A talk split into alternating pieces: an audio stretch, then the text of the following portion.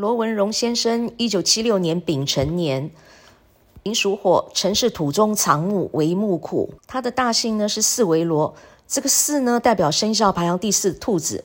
那对龙来说呢，龙碰到兔子叫做玉兔逢龙，云里去。所以爸爸呢赚钱的形态呢是不轻松的，因为他科名是破掉的。他的名字文荣，中间这个文字呢，任何人都不可以用的一个字，所以代表他是重外不重内。对朋友呢是重情重义，朋友说的话呢他都听得进去，但是回到家里呢，太太说的话他是听不进去的。太太对他用心，他都觉得太太呢不了解他的心。因为文下面这个两脚交叉要逃命的字根，对龙来说呢，画蛇添足，多此一举的意思。因为龙呢是蛇的化身，而蛇没有脚，所以叫做画蛇添足呢，多此一举。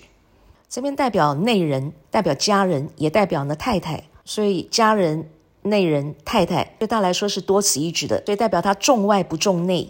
太太对他很用心，他都觉得太太呢。不了解他的心，那他跟太太之间是鸡同鸭讲，那两个人那是不同心的，并且他对人用心都会被误会，哦，用热脸呢去贴别人的冷屁股，那对别人掏心掏肺，别人通通不领情，所以他一辈子犯小人，那运气非常的差，这辈子他过得非常的怄。其实感情这条路他是走得非常的辛苦的。那最后这个“荣”字呢，代表工作、事业、钱财和一切事物的总结果。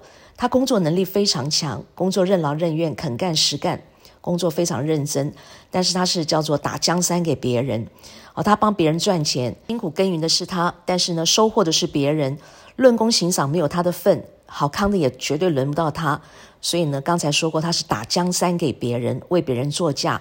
因为呢，龙下面这个木呢，我们说东方甲乙木代表兔子，它属龙，龙碰到兔子呢，叫做玉兔逢龙，云里去，也就是。兔子碰到龙呢就没有了，而这个地方代表的钱财，代表的总结果就通通都没有了。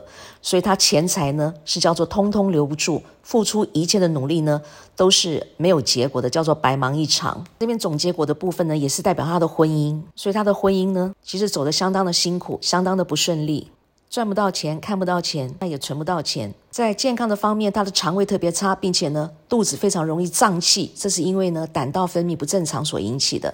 而且他的肾脏、脚、支气管、排便系统呢，也通通都不好。